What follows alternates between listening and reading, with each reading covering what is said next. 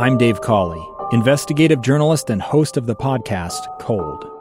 In October of 1985, a woman named Sheree Warren left work at a busy Salt Lake City office. To meet her estranged husband at a downtown auto dealership. She never made it home.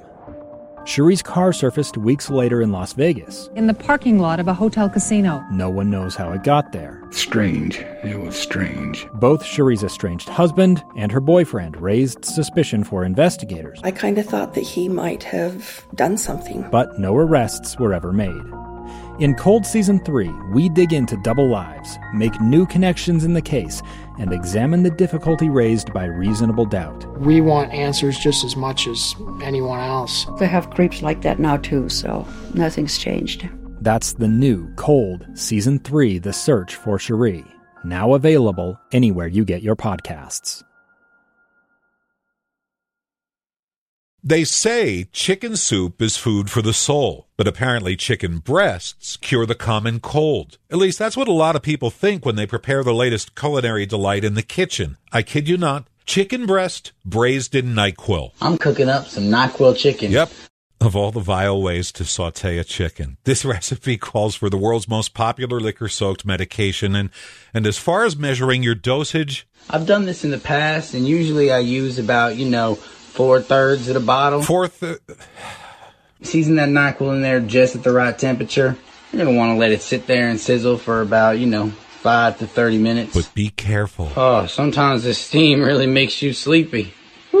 By the way, when you're done cooking, drain the unused right back into the NyQuil can, just like so. Because you don't want to waste good medicine, right? Doctors point out when you boil NyQuil, you remove the water and the alcohol, and the chicken is now super saturated with drugs. So you're eating, what was it? Four thirds of the bottle. Four thirds.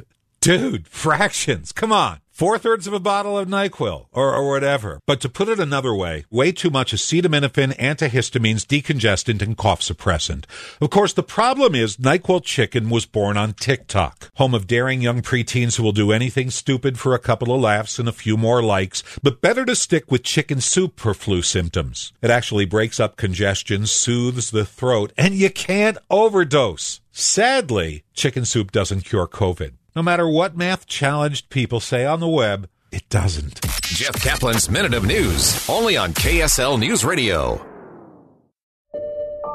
I'm Dave Cawley, investigative journalist and host of the podcast Cold.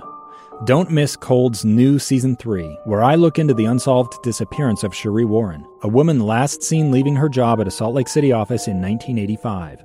Police cast suspicion on Sheree's estranged husband and boyfriend, but never made any arrests or recovered Sheree's remains. Find Cold Season 3, The Search for Sheree anywhere you get your podcasts.